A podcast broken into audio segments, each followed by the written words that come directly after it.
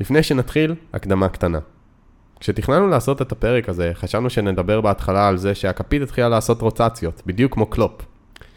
אבל תוכניות לחוד ומציאות לחוד, ויומיים אחרי שהתחלנו לתכנן את הפרק על סטיבן ג'רארד, הודיעו שהוא מועמד לאסטון וילה, ויום לאחר מכן הוא כבר חתם. אז הפרק הזה הולך להיות על סטיבן ג'רארד. בפרק הזה אנחנו לא נתייחס לעובדה שהוא חתם באסטון וילה, אה, על זה יהיה פרק נוסף בהמשך, אבל אנחנו עכשיו ניכנס לדיבור עמוק על האגדה, האתוס, סטיבן ג'רארד. פתיח ומתחילים.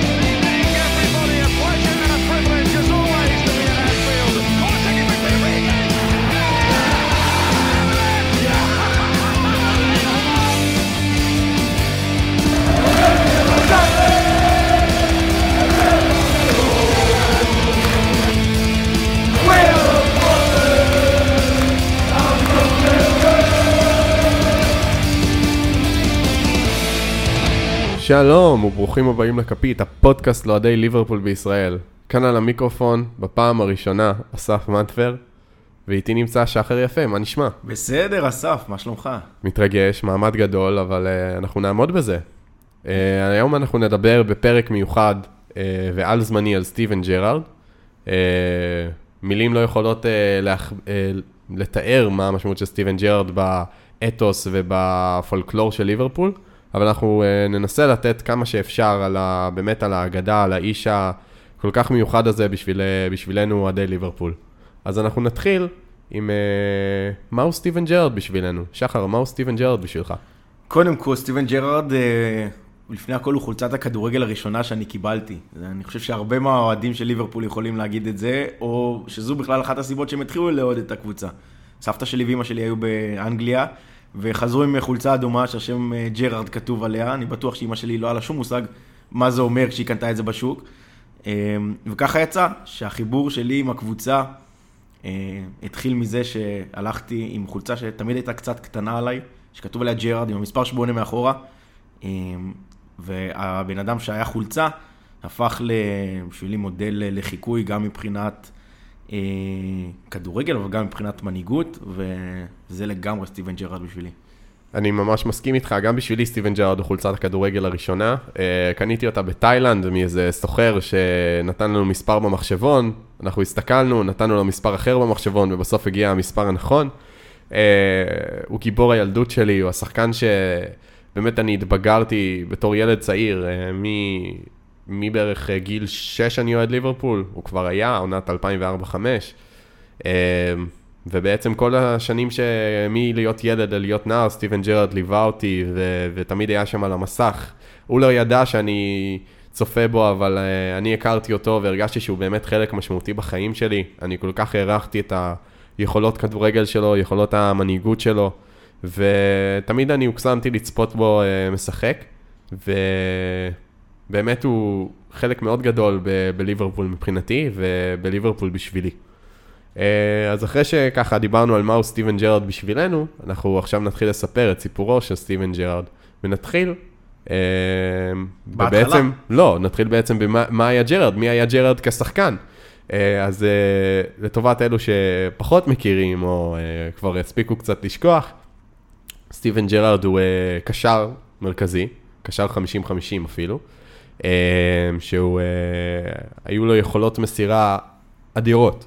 אה, טווח מסירה באמת, הוא היה יכול לדעתי לפגוע בקצה של הדגל של הקרן בצד השני של המגרש, מהדגל של הקרן בצד הרחוק, אה, בלי בעיה.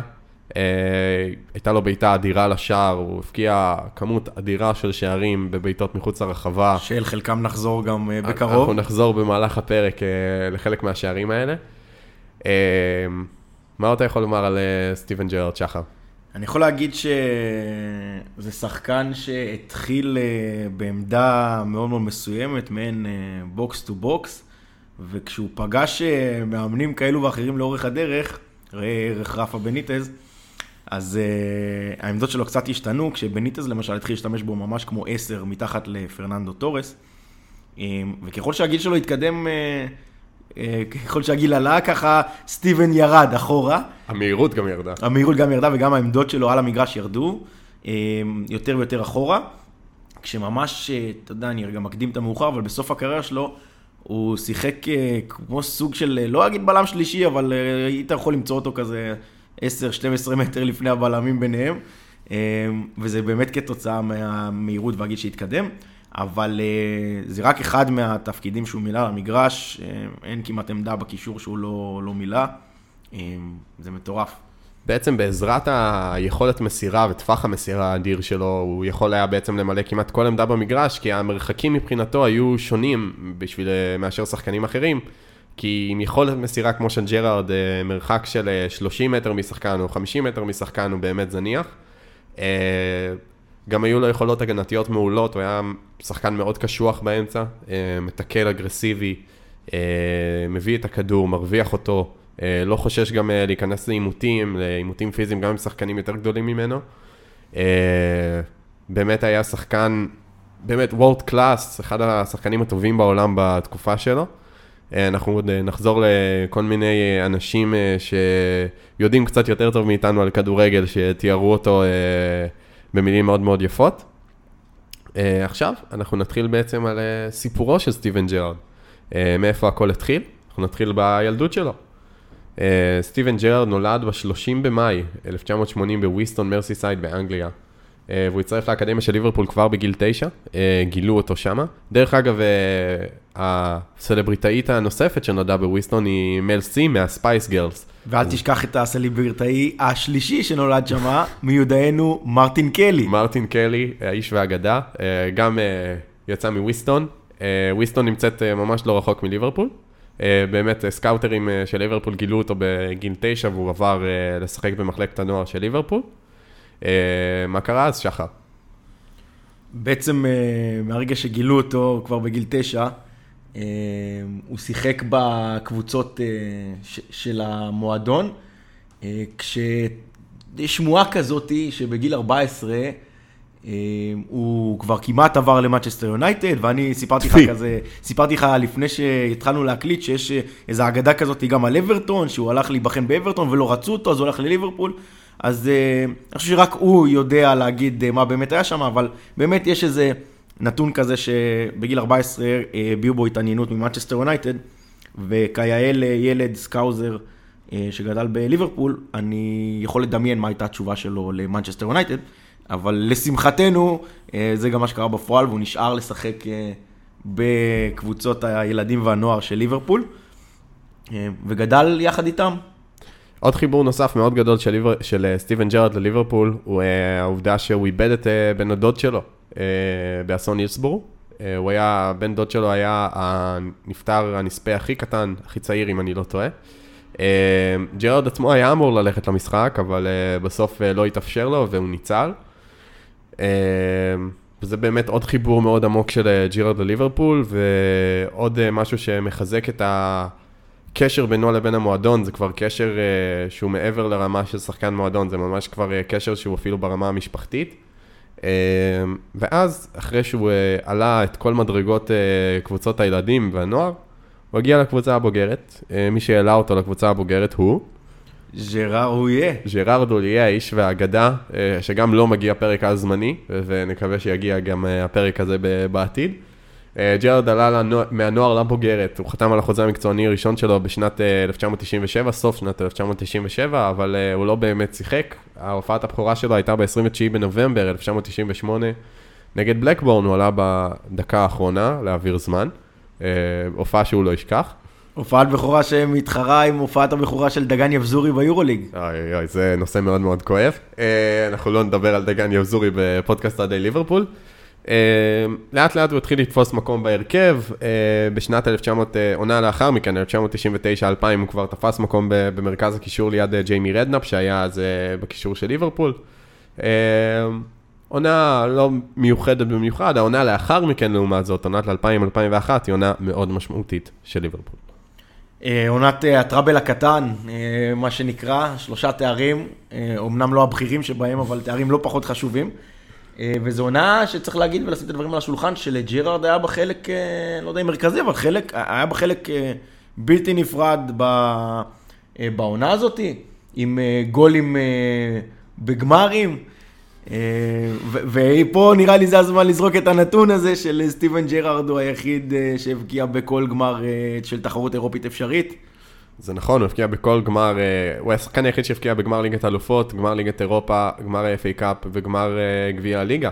אה, שזה הישג, אמנם נשמע קצת מצוץ מהאצבע, אבל אם זה היה כל כך פשוט, אז הרבה שחקנים היו עושים את זה, אבל... ו- וזה התחיל בא- באותו גול שלו בגמר גביע וופא של אותה שנה, של עונת הטראבל הקטן ב-2000-2001, בתוצאה המאוד הגיונית. אה, 5-4. בגמר אה, 5-4, גם מול הקבוצה המאוד הגיונית על הווס. בדיוק. אה, באמת, אה, זה פרק, זה גם אה, משחק שלדעתי הוא, אה, אם היה פרק של הכפית לאחר מכן, זה ההגדרה של כפית, אה, 5-4 ועוד לחטוף את השוויון לפני הערכה בדקה ה-88 מג'ורדי קרויף. אה, ג'רארד באמת בעונה הזאת היה מאוד מאוד משמעותי, אה, הבקיע גם במהלך הקמפיין האירופי, והוא התחיל להתפתח להיות שחקן באמת חשוב במערך של ג'רארד דוליה בליברפול. אה, אחרי זה הגיעו עונות אה, קצת פחות טובות. ב-2003 הגיע רגע מאוד משמעותי לסטיבן ג'רארד. ב-2003 ג'רארד בעצם עושה את הופעת הבכורה שלו בתור קפטן הקבוצה. אה, כשצריך אה, לחזור רגע קצת אחורה ולהבין שאת הניצנים של המנהיגות שלו אה, ראו כבר כמעט מההתחלה. זאת אומרת, נער, ילד צעיר, בחור צעיר, איך שנקרא לזה, ש... בורג מרכזי כבר בעונה שלוקחים בטראבל. אז זה אך טבעי ששנה וחצי, שנתיים אחר כך, אה, אותו בן אדם שתכונת המנהיגות, מגיל צעיר כבר ראו בו את, אה, את תכונות המנהיגות שבלטו בו לאורך כל הדרך והפכו אותו גם למשהו. אה, זה טבעי מאוד שהוא יהפוך לקפטן של הקבוצה, וגם טבעי מאוד שמאמן ששם דגש וחשיבות על שחקנים שלו ושחקנים בולטים שבהם, ונותן להם את המקום שלהם, שהוא יהיה זה שממנה אותו לקפטן.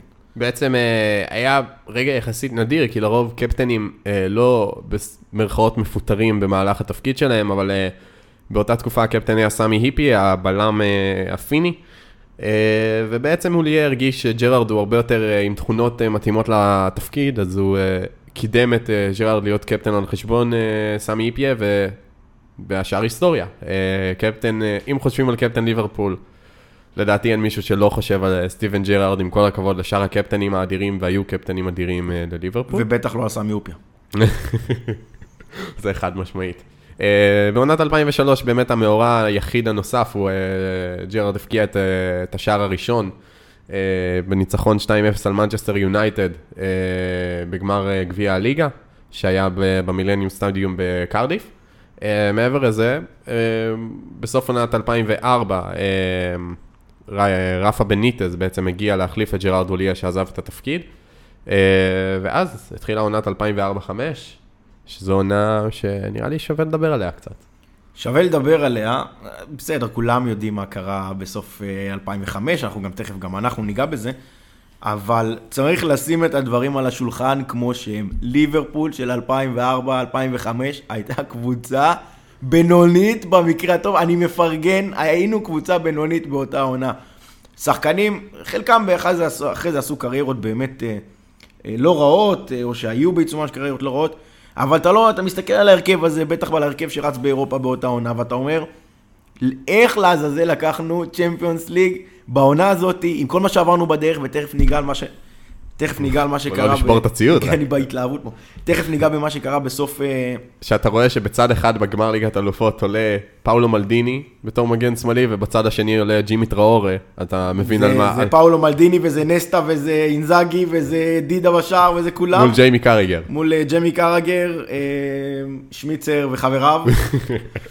ו... אבל זה ככה, קפצנו לסוף 2005, אבל באמת המסע של 2004-2005, זה מסע שלדעתי כבר במחזור האחרון של שלב הבתים, אם היית שואל את אוהדי ליברפול, היו אומרים לך, אנחנו לוקחים את המפעל הזה, ולו רק בגלל מה שקרה במשחק מול אולימפיאקוס באנפילד, אה, שמתקשר לפרק שלנו חד משמעית. אז אה, צריך להגיד שג'רד בתחילת אותה עונה ספג פציעה והיה בחוץ עד נובמבר. אה, בעצם קצת לפני הוא התחיל לחזור, ואז ליברפול בשלב בתים לא פשוט, הסתבכה שם.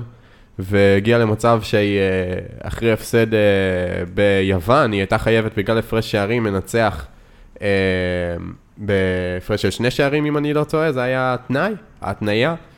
אה, ובעצם אה, ליברפול הגיעה למשחק הזה, אה, נכנסת אה, לדקות האחרונות ביתרון של שער אחד. ואז קרה הרגע שכולנו זוכרים. הכדור קופץ מחוץ לרחבה, וסטיבן ג'רארד עושה את מה שהוא יודע לעשות, ומלביש אותו לפינה השמאלית של, ה... אה, של השוער, עם, ה... עם הקטע פרשנות והשידור המפורסם ש... שכולם אה, מכירים ורץ להם אה, בראש. איזה רגע נדיר, וליברפול באמת אה, מנצחת 3-1 אה, בהפרש של שני שערים, כמו שהיא צריכה, ג'רד מפקיע בדקה ה-86, כלומר, האם אימא של הכפיות. אה, אפשר רק לדמיין את התגובה בבית משפחת ברבירו באותה תקופה. אה, וליברפול עולה מהמקום השני, אה, אחרי מונקו שהייתה אה, סגנית אלופת אירופה באותה תקופה, אה, ומתקדמת להלאה. שעוד נקודה, אני חושב, הכל היה שם, השמינית והרבע וזה, אבל החצי גמר מול צ'לסי זה גם אה, אה, צמד משחקים, אני באמת, אה, אני אגיד בכנות, אלוהים יודע איך... צ'לסי, צריך להזכיר. צריך להזכיר שצ'לסי באותה עונה, זאת צ'לסי שלוקחת מספר, שיא היסטורי של נקודות בפרמייר ליג, לדעתי זה היה 95 או 94, אה, משהו באמת חריג. אה, קבוצה באמת שהביאה את מוריניו, וההגנה שלה הייתה הגנת ברזל שספגה רק אה, 15 שערים כל העונה, שיא שלדעתי לא יישבר אף פעם, לא? חמ- 15 שערים זה לא יישבר. אה, אז- אתה יודע, מגיעים לחצי גמר מול קבוצה כזאת, אה, 0-0 ב... אה, לא במשחק הראשון, משחק ה... אה, כבר לא זוכר מה הלך שם. בוא נראה. בכל מקרה, הניצחון 1-0 המפורסם עם השער אה, של אה, לואיס גרסיה, שעבר, לא עבר את הקו. לא עבר. לא עבר? לא עבר. לא עבר. אז... שלא אה, ישמעו אותי שם. אנחנו מאוד מאוד שמחים שבאותה עונה לא היה את ה-goal line technology, ואנחנו נהנינו מזה באמת, אבל בסופו של דבר, גם אם לא היה עובר, היה אמור להיות שם פנדל ואדום לצ'ך, אז נראה לי נכון. שככה או ככה אה, היינו, אה, אנחנו שמחים מה- מהמשחק הזה, כן, במשחק הראשון 0-0, ואז במשחק השני 1-0.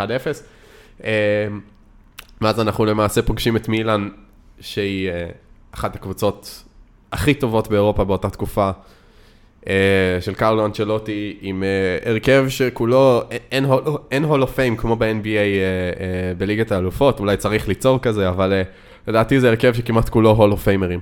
זה, זה הרכב, עוד פעם, מקודם זרקנו שמות של אה, מלדיני, נסטה, אה, אינזאגי, אה, דידה בשאר, זה, זה כאילו, ש, אתם יודעים, ש, שמות, שבצ'נקו בחוד בעונה ש, שאין חלוצים כאלה. הרנן קרספו, באמת, אי אפשר, אי אפשר לתאר את, ה, את העוצמה של, של כזאת קבוצה עם, עם אינזאגי, גטוזו, לא אינזאגי, גטוזו, סיידורף, מלדיני, קקה. קקה שהיה אז... פירלו בעונה מטורפת שהוא נתן, והקבוצה הזאת הגיעה לגמר ליגת האלופות נגד ליברפול, כשהיא כל הטורניר חוטפת שישה או שבעה שערים, כל הטורניר, כל בעצם כל למעט ליגת עד. החצי הגמר לא היו להם בעיות, אז הם נתקלו בקבוצת פס ואיינדובן מאוד מאוד אה, קשוחה שהצליחה לסחוט מהם אה, ככה מאמץ גדול והם עלו אה, עם השיניים לגמר, אבל אני לא חושב, שוב, אני הייתי אז אה, ילד בן אה, שש וחצי, אבל אה, מניח שלא היו הרבה אנשים שנתנו צ'אנס לליברפול באותו גמר. חוץ מעשרות אם לא מאות אלפי אוהדים אה, מאנגליה שהגיעו בכל דרך, כולל במכוניות ורכבות אה, לאיסטנבול. אה, וכולנו מכירים את הגמר הזה ואת מה שקרה בו, את הפיגור 3-0 בשלב מאוד מאוד מוקדם, את הפרצופים של האוהדים ביציאה. ורק אחד שרץ שם ממקום למקום במגרש ומנסה לאסוף את, ה, את השחקנים ואת אוסף הגביעות שהיה שם, שירד למחצית בפיגור 3-0. אה, יש סרט, בינוני מינוס, קצר, על אה, מה קרה בחדר הלבשה באיסטנבול, ששם דגש בעיקר, ובעיקר מראה את מה החלק של בניטז היה בסיפור הזה. אבל אני חושב שהרגע הכי גדול זה באמת הגול הראשון של ליברפול, של ג'רארד מבקיע גול בנגיחה, רץ, מסמן אה, עם הידיים להדליק את הקהל, להדליק את הקבוצה, והרגע הזה שהיה, הרחש הזה שעבר באצטדיון באותו הרגע שג'רארד מטריף אותם, הוא ברגע הזה, מה שנקרא, הניעו, הוא ידע. הוא ברגע הזה ידע לאן הדבר הזה הולך. תוך שש דקות עושים את השלוש-שלוש. שהוא סוחט את הפנדל. בדיוק, בגול השלישי זה הוא סוחט את הפנדל, גטוסו שם, לא יודע מה עבר לו בראש, העיף אותו שלוש מטר באוויר, בתוך הרחבה. אה, צ'אבי אלונסון ניגש לבעוט את הפנדל, מח- מחטיא את הראשון, מבקיע את הריבאונד, אה, והשאר היסטוריה. ועוד נתון שאני גם אגיד בכנות, שכשהתכוננו לפרק, לא אני ולא אסף זכרנו את זה, זה שבדו-קרב הפנדלים, אה, ג'רארד לא השתתף. נכון, ג'רארד היה אמור להיות, התעתד להיות הבועט החמישי, אבל למזלנו, או לא למזלנו, למזלנו, לא היה צורך בבעיטה חמישית בכלל, כי שבצ'נקו החטיא. אה, ג'רארד נבחר לשחקן המשחק, שחקן המצטיין של גמר ליגת האלופות, אה, ובאמת, אחד הרגעים הכי חשובים של ליברפול בהיסטוריה שלה, בסיפור של ליברפול, זה באמת עונת 2004-2005. הנה, הגיע אמבולנס להביא את כל אלה שעדיין לא התאוששו מההתקף לב במחצית. אמ, באמת זה, זה, זה משחק, ובכלל המסע הזה של קבוצה בינונית במקרה הטוב אה, לגמר ליגת אלופות, שעוברת בדרך את יובנטוס וצ'לסי האדירות, אה, ומצליחה ככה אה, להגיע לגמר ולנצח אה, קבוצה אגדית של מילאן בדרך לא דרך, ובפיגור של שלושה שערים ממצב ש...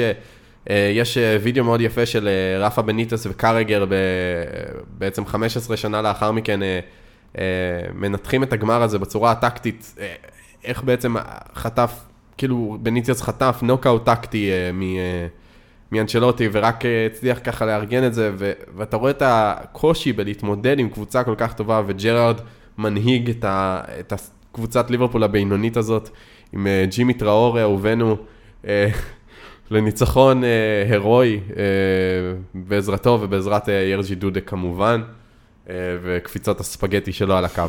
אה, עד היום הוא רוקד את הריקוד. עונה לאחר מכן, אה, סטיבן ג'רארד גם היה לו רגע מאוד מאוד משמעותי. גמר גביע אנגלי, אצטדיון האור בקרדיף, כי ומבלי היה בשיפוצים, זו העונה האחרונה ששיחקו באצטדיון האור בקרדיף, לפני שחזרו לוומבלי המשופץ והחדש.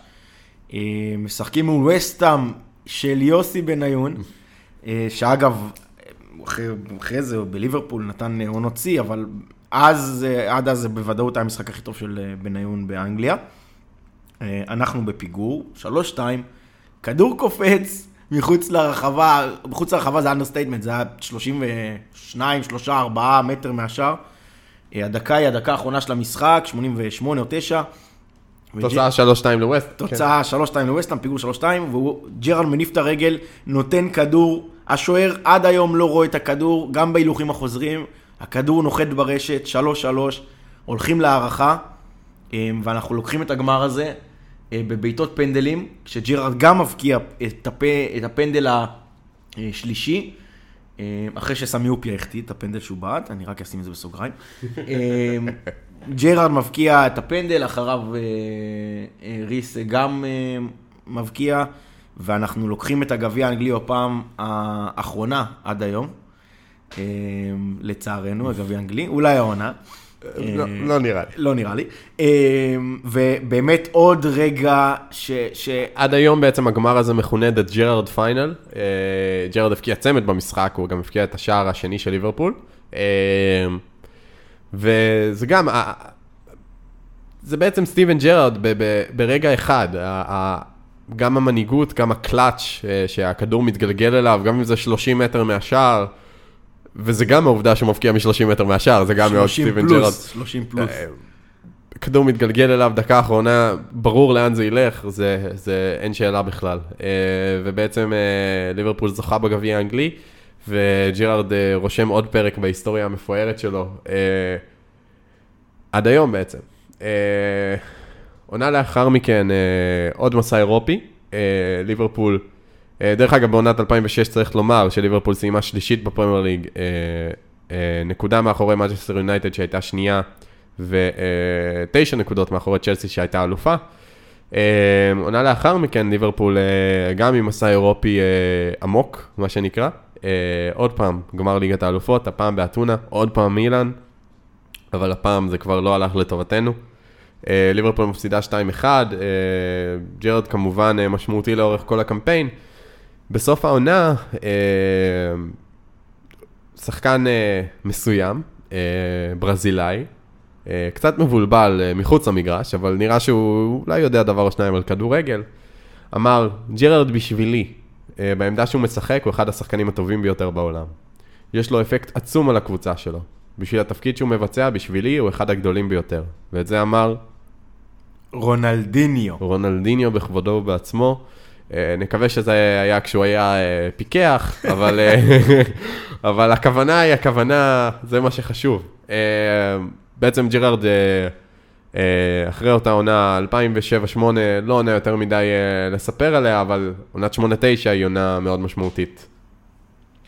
עונת 8-9, אה, עונה מיוחדת, אני חושב שהרבה לבבות אה, נשברו בסוף אותה עונה, אבל אנחנו אה, יצאנו מחוזקים מהעונה הזאת. זה העונה כמובן שהתחרנו עם האליפ, על האליפות, עם אה, הגברת אה, מנצ'סטר יונייטד. דרך אגב, אחת מהעונות הבודדות שזה קורה. אה, לרוב ליברפול ויונייטד אה, תמיד, לכל אחת הייתה תקופה מוצלחת והשנייה הייתה בתקופה לא מוצלחת.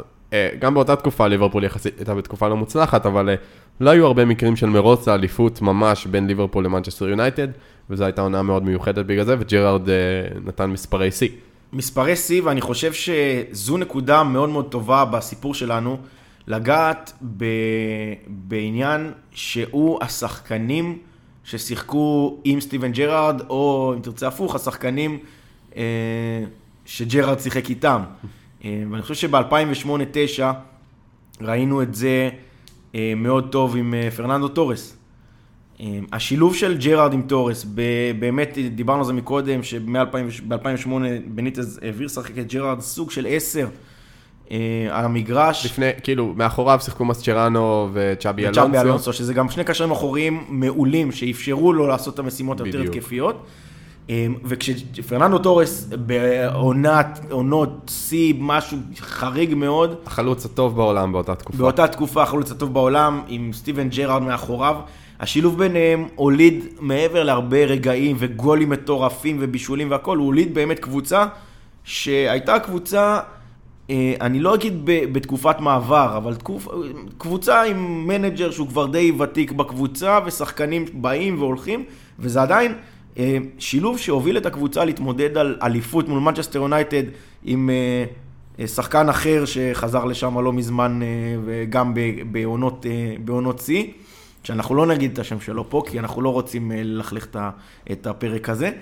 אה, אבל הנקודה היא שהשחקנים ששיחקו עם ג'רארד, וראינו את זה גם אחר כך בעונת 13-14, למשל, אה, עם חלוץ אחר, הטוב בעולם אז, לגילו, מה שנקרא, באותם ימים. טוב ונושך. טוב ונושך, לואי סוארז. אמ, השילוב של ג'רארד עם חלוץ שיודע לאן ללכת במגרש, יודע לנצל את האזורים הריקים, יודע לנצל את השטחים, יודע לנצל את זה שהכדור יגיע אליו על הסנטימטר, לאן שהוא צריך להגיע, כי יש לו מאחוריו את סטיבן ג'רארד. זה שילוב שלאורך הקריירה, לא רק שהפך את הקבוצה למה שהיא בזכות ג'רארד, אלא גם הפך את ג'רארד למשהו. כי ג'רארד בהרבה מקרים ששחקנים גדולים שיחקו לידו, הוא ידע לתת את, ה, את הדברים שהוא, שהוא יכל לתת והוא עשה אותם טוב, זה הכדורים אה, לשטחים והכדורים לרגל, והמנהיגות והיכולת להוציא משחקנים את ה-120% שלהם, שחקנים בינוניים, שזה גם מאפיין לאורך הקריירה, שסטיבן ג'רארד ידע לאורך הקריירה להוציא משחקנים בינוניים. כמובן יש מאמן וכמובן יש מועדון, אבל בסוף על המגרש יש קפטן, יש שחקן שהוא הדינמו של הקבוצה, הוא המניע של הקבוצה, הוא המנוע שלה, והוא ידע להוציא משחקנים לא 120% אלא 200%, וראינו את זה גם בשילוב עם סוארז בעונת 13-14.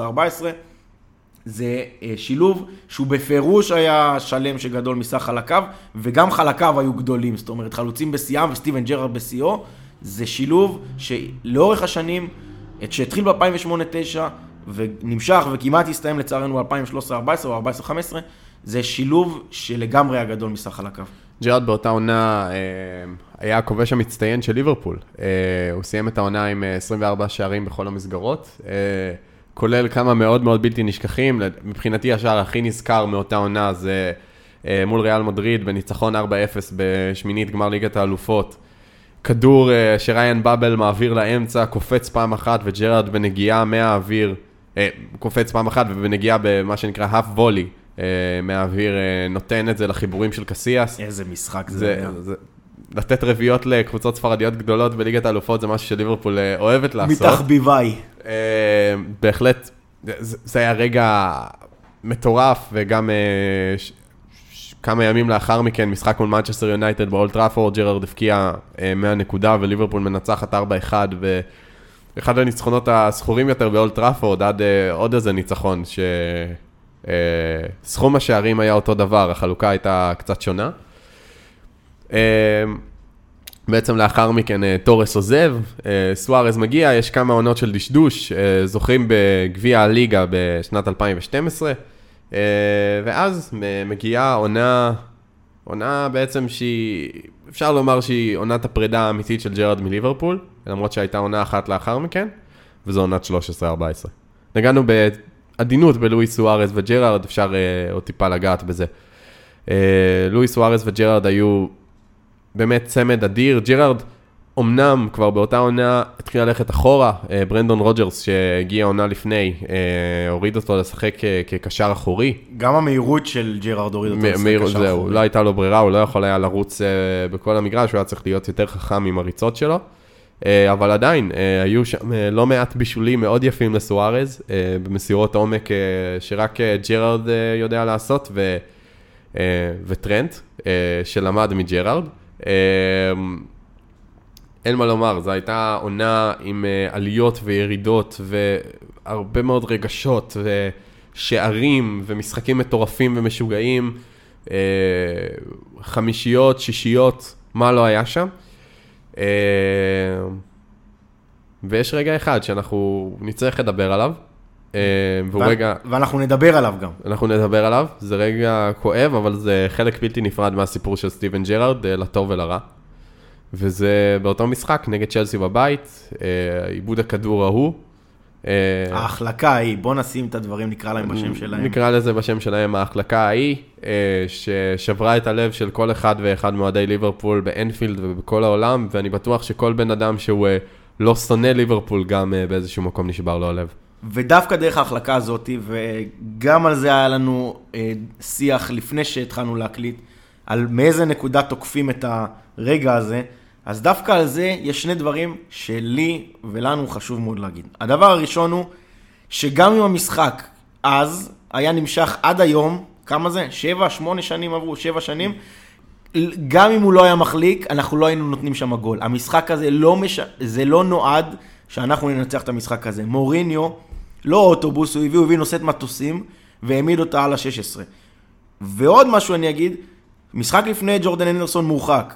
עלינו למשחק הזה עם ג'ו אלן במקום ג'ורדן אנדרסון, ולדעתי, האישית, זה היה הרבה יותר משמעותי מההחלקה של ג'רארד. נכון שההחלקה הובילה לשער של דמבה בא, אבל זה הדבר המשמעותי. עלינו עם קישור שלא היה לו שום דרך לפצח את הבונקר של מוריניו, שלא לדבר על ההתקפה שבאותו משחק כאילו לא הייתה קיימת. אז זה משהו שלי אישית חשוב להגיד, איך שאני רואה את הדברים, תגידו שזה הכחשה, תגידו שזה לספר סיפורים.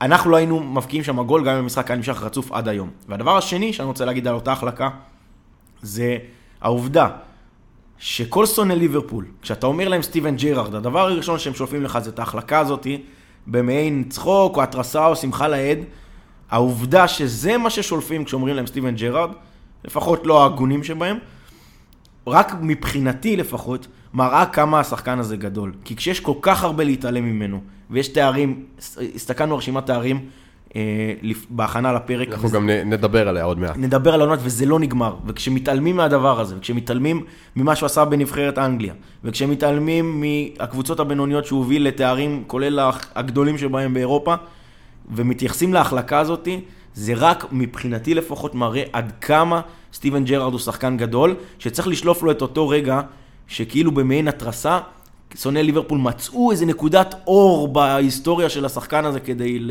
נקודת חושך אולי. אור מבחינתם, חושך בדיוק. מבחינתנו, חד משמעית. וכדי לשלוף את זה, מבחינתי לפחות, זה רק מראה עד כמה הוא גדול. אז uh, באמת, עונה שג'רד, צריך לומר, היה שותף משמעותי מאוד, uh, לא רק במנהיגות, גם ברמה המקצועית. התפקיד שלו החדש, הוא ביצע אותו בצורה נהדרת, ואומנם עם הגנה, לא מי יודע מה, של אה, סאקו, סקרטל וקולו טורה. אה, לא באמת היה יותר מדי אה, מה למכור מבחינה הגנתית, אבל ג'רארד, בעיקר בתרומה להתקפה מהעמדה האחורית שלו, תרם המון, בין אם זה בבישולים, בין אם זה במסירות שהובילו לבישולים, ובין אם זה שערים בבעיטות חופשיות או פנדלים. גם דניאל סטאריץ' באותה עונה סיים עם למעלה מ-20 גולים. וזה רק מראה כמה ג'רארד וסוארז היו גדולים ביחד להפוך את דניאל סטארידג' לס- לחלוץ שמבקיע יותר מ-20 גולים. דניאל סטארידג' אה, זה, זה נושא לפרק שלם אחר, למה הוא לא הצליח, לדעתי ברמת הכישרון הוא היה לגמרי שם, אבל הפציעות והרבה חוסר מזל אצלו היו, פגעו בו, אבל אה, באמת אה, ג'רארד אה, סיפק לקבוצה את היכולת לשחק מאוד התקפי עם ההשפעה שלו מהאמצע, עם טווח המסירה שלו, עם הדחיפה שלו קדימה. ועם היכולות הגנתיות שלו, שצריך לזכור, ג'רארד אה, סיפר שהוא ראה את עצמו כשחקן הגנתי, בעיקר כשהוא עלה לבוגרים. אה, אז היכולת שלו לתקל ולעשות הגנה תמיד הייתה שם, ותמיד כשהוא היה שם לפני הבלמים, יורד לקבל את הכדור. אה, גם ההחלקה בעצם נבעה ממהלך שהוא ביצע מאות פעמים באותו, באותה עונה, ללכת לקבל כדור מהבלם ולהתחיל לבנות את המשחק.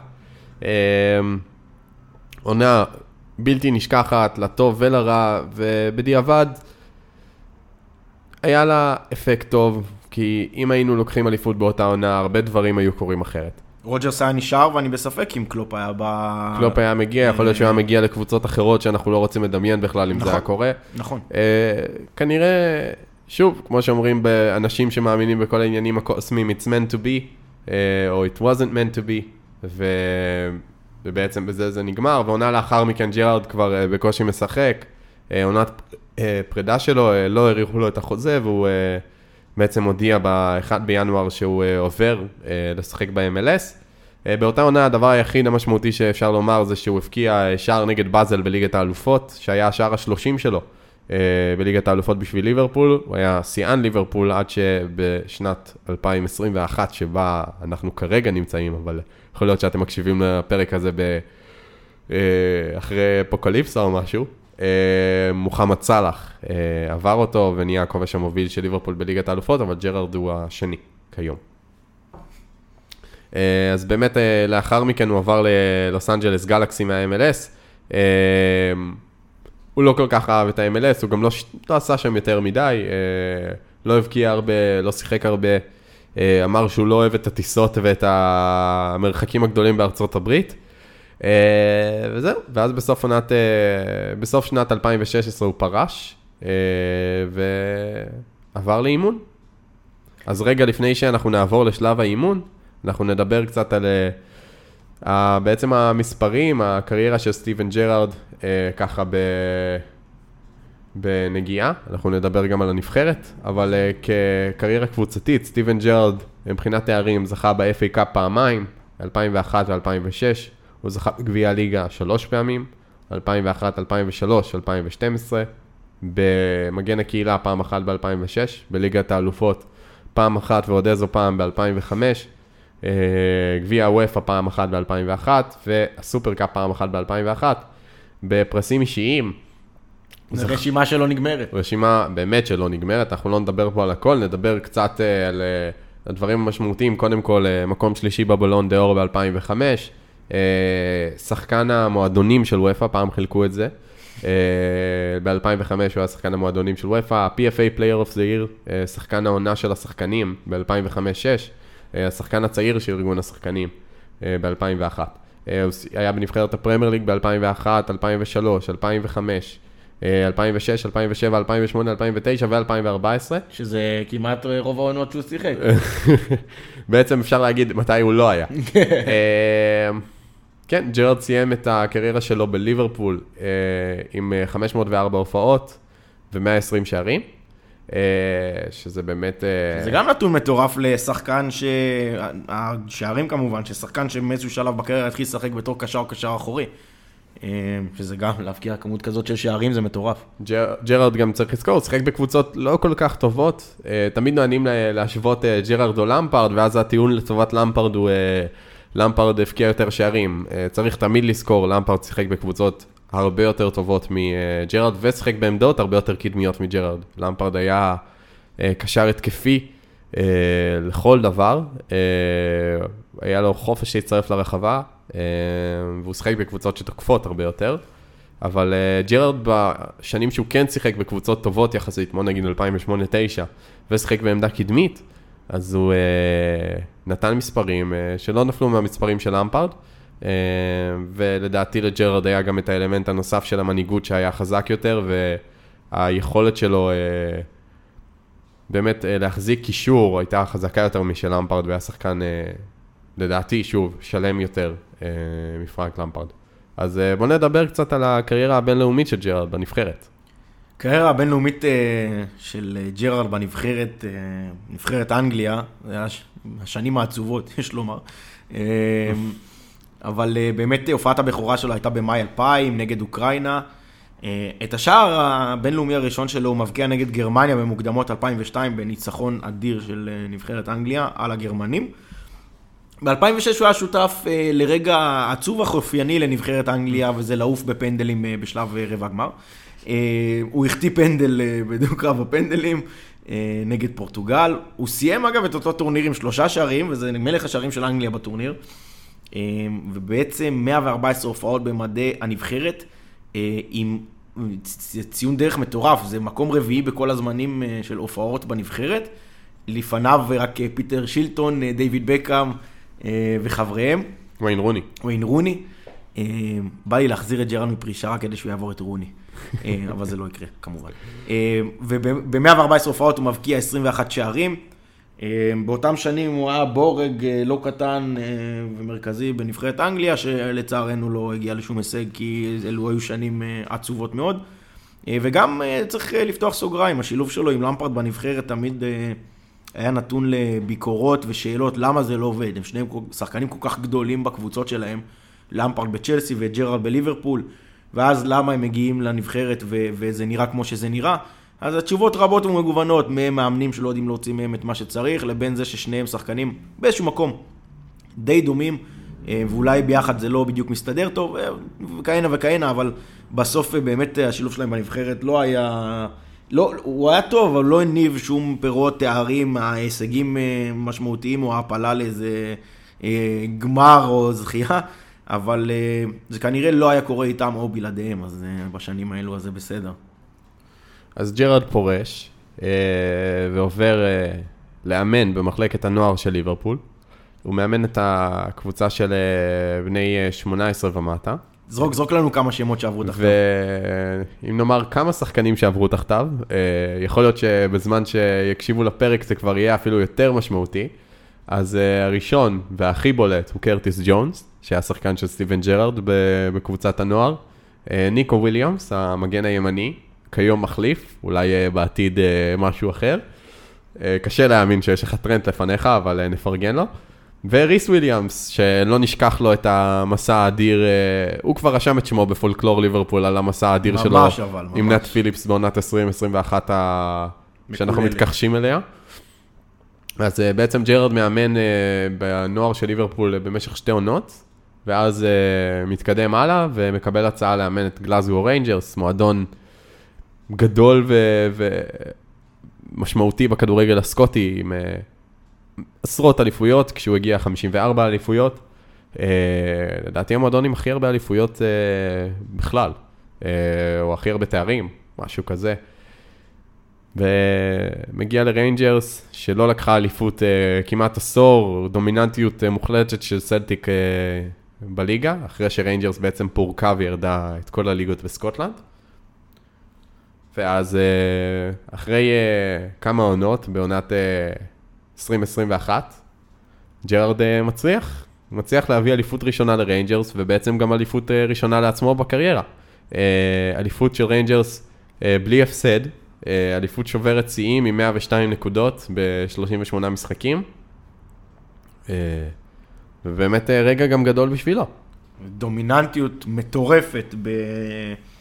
אה, בליגה שהיא ליגה מבחינה מקומית, לא משווים אותה לליגות אחרות, אבל ליגה לא פשוטה, יש שם משחקים באצטדיונים במקומות שהם באמת באמת קשים, ובטח בדומיננטיות כזאת לקחת אליפות עם קבוצה שלא לקחה עשר שנים אליפות, זה חתיכת דבר.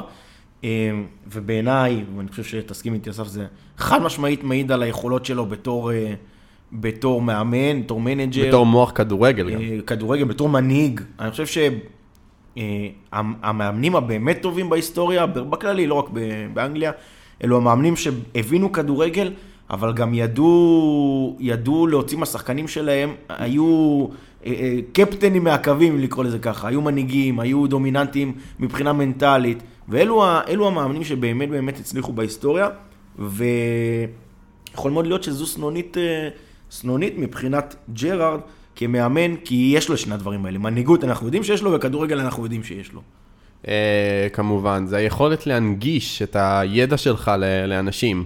אה, כי לא תמיד אה, אנשים, אה, יש אנשים שמבינים מאוד אה, כדורגל, זה גם נכון בהמון תחומים בחיים, אבל בכדורגל יש אנשים שמבינים מצוין את המשחק, אבל לא יודעים להעביר אותו בצורה הנכונה, את הרעיונות שלהם, ולהתאים את ה... מה שיש להם בראש לשחקנים שהם מאמנים, וג'רארד, לפחות עד, עד כה נראה שיש לו את היכולת הזאת אה, להעביר את זה הלאה, והוא גם עשה מסלול מאוד נכון, אה, לפחות בתחילת קריירת האימון, עם... אה, ממש כשהוא פרש, הוא קיבל הצעה לאמן את MK דונס מהליג 1, והוא אמר שהוא לא מוכן לתפקיד, ומדובר בקבוצה בליגה השלישית באנגליה. התחיל עם אימון נוער, התקדם לליגה שהיא ליגה לא פשוטה, ליגה, אבל מצד שני עם הרבה מאפיינים דומים לפרמייר ליג, בגלל הקרבה התרבותית מן הסתם. ועכשיו, הצעד הבא, אה, הוא חתימה באסטון וילה ממש אה, ככה יום לפני שהקלטנו את הפרק. אה, אנחנו עוד לא יודעים אה, איך זה יתפתח, אבל אה, נראה שהעתיד מבטיח. עתיד מבטיח ואני רוצה לשים פה רגע כוכבית ברשותך, ואנחנו מה שנקרא נדבר על זה. העתיד מבטיח, אבל יש בי משהו בפנים שמנקר לי כזה בפנים ואומר לי, מה אם זה יהיה עוד מקרה של איזה כוכב עבר, סמל של מועדון שחוזר למועדון, אה, או עובר לעמדת הקווים, או איך שתקרא לזה, וזה לא עובד. אה, יש בי את החשש הזה, לא בגלל שזה ג'רארד ולא בגלל שזה ליברפול, בגלל שראיתי וראינו כל כך הרבה מקרים כאלו, ראה ערך לאמפרד בצ'לסי למשל, אה, יש בי את הפחד הזה בפנים, ש... או יותר נכון את השאלה הזאתי, ש... שאומרת האם הציפיות מ... מסמל הן אוטומטית יותר גדולות ממה שכל מאמן אחר יגיע לאמן קבוצה, ואז התשובה היא ברור שהציפיות יותר גדולות. ואז ה- ה- השאלה שנגזרת מזה, זה, זה איך, איך עונים על הדבר הזה, כי כאילו הדבר הכי גרוע שיכול להיות, ולא שאני חושב שזה יקרה, אבל זה איזשהו חשש שיש לי, הדבר הכי גרוע שיכול להיות זה אם באמת ב timeline שאנחנו חוזים אותו קדימה, אה, ג'רארד מחליף את קלופ בליברפול, אה, ומה אם זה לא עובד? זה, זה פחד, מה, מה הדמות הזאת, מה יקרה לה, מה יקרה להרגשה שלנו, לאהבה שלנו אליו? זה לא איזה נבואת זעם, זה פשוט החשש הזה שקיים אה, כשהולכים למהלך כזה, והוא עוד לא קרה, אבל אם צריך לשים את הדברים על השולחן, אני בטוח שהוא יקרה.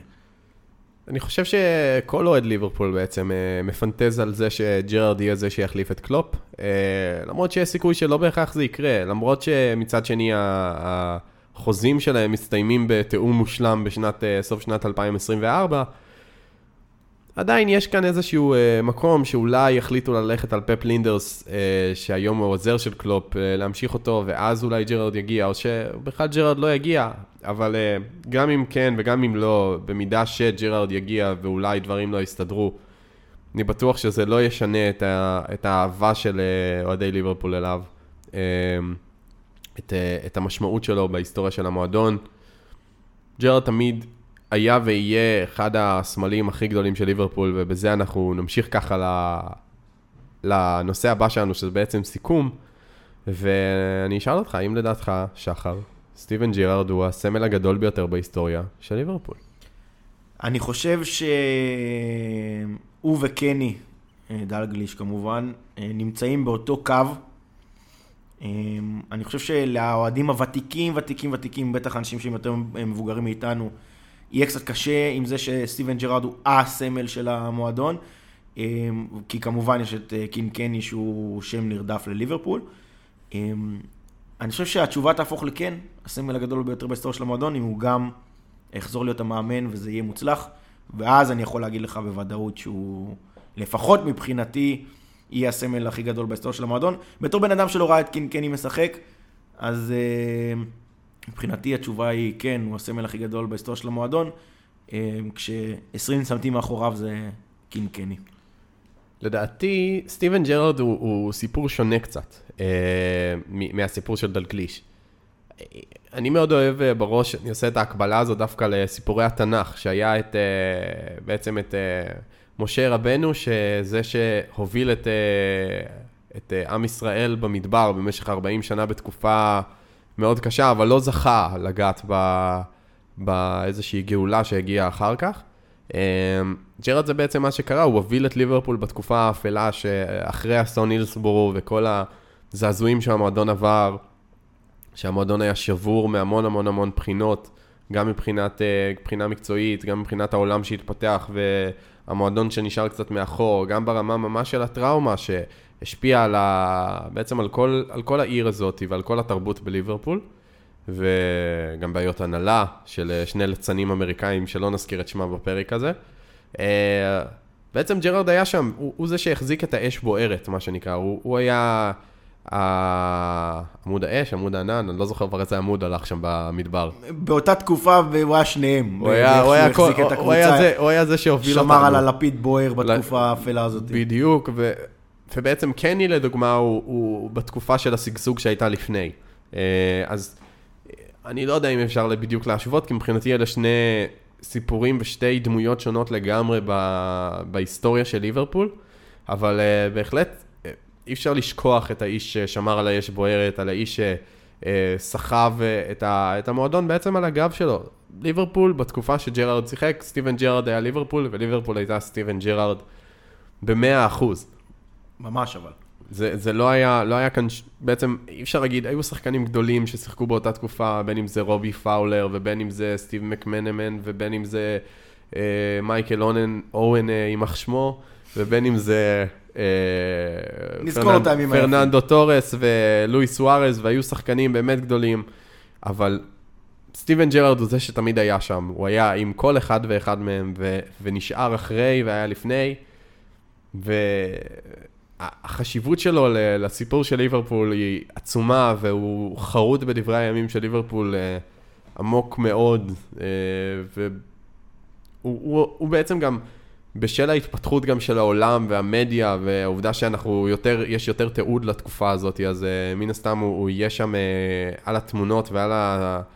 ועל הזיכרונות הרבה יותר בצורה חדה מאשר אה, קני מה, מהתמונות בשחור לבן. אה, אבל זה באמת לדעתי לא בר השוואה. אה, עכשיו השאלה הנוספת, מה היה קורה אם הוא היה משחק היום תחת קלופ? קודם כל, היה קורה דברים טובים, זה בטוח, אבל זה נראה לי בעיקר בגלל שכל הקבוצה הזאת קוראים איתה דברים טובים תחת קלופ, והוא כידוע מוציא משחקנים 130 ו-140 אחוז, אז אם בכלל ה-100 אחוז שלך הוא גבוה, זה בכלל אה, מטורף.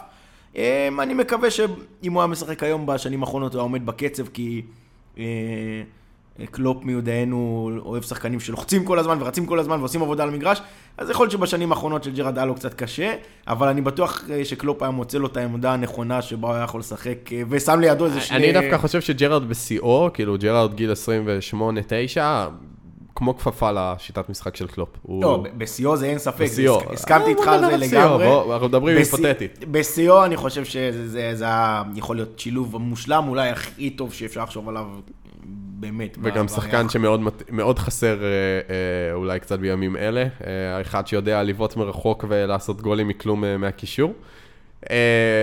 זאת ועוד בפרק ה- פרק אחר של הכפית. נחזור לענייננו. האם לדעתך אנחנו נחזור לפרק הזה עוד כמה שנים שסטיבן ג'רארד הוא מאמן ליברפול? אני בטוח שזה יקרה. זה באמת, אין, אין לי צל של ספק שהדבר הזה יקרה, שאנחנו עוד, אני מקווה ששנתיים, שלוש פלוס, כן, אנחנו בינתיים אה, בסדר גמור עם אה, יורגן, אה, במילים המעטות. בסדר גמור. במילים המעטות כמובן. אנחנו נחזור לפרק הזה. אין לי שום ספק שאם לא התחנה הבאה, אז תחנה אחת אחרי, למרות שזה נראה די מתאים, שסטיבן ג'רארד, במוקדם או במאוחר, יהיה ה manager בליברפול. טוב. אה, מילים כדורבנות. אה, עוד משהו לסיום, שחר?